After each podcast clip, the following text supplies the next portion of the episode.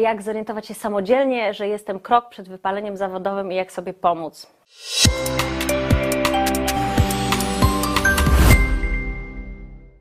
To nie jest tak, że tego się nie widzi, że się człowiek wypala. Człowiek może nie być świadomy tego, że się wypala, ale symptomy są widoczne poprzez permanentne zmęczenie, problemy ze snem, nadwrażliwość. Też na pewno rodzina będzie widzieć, że troszeczkę inaczej się Państwo zachowujecie.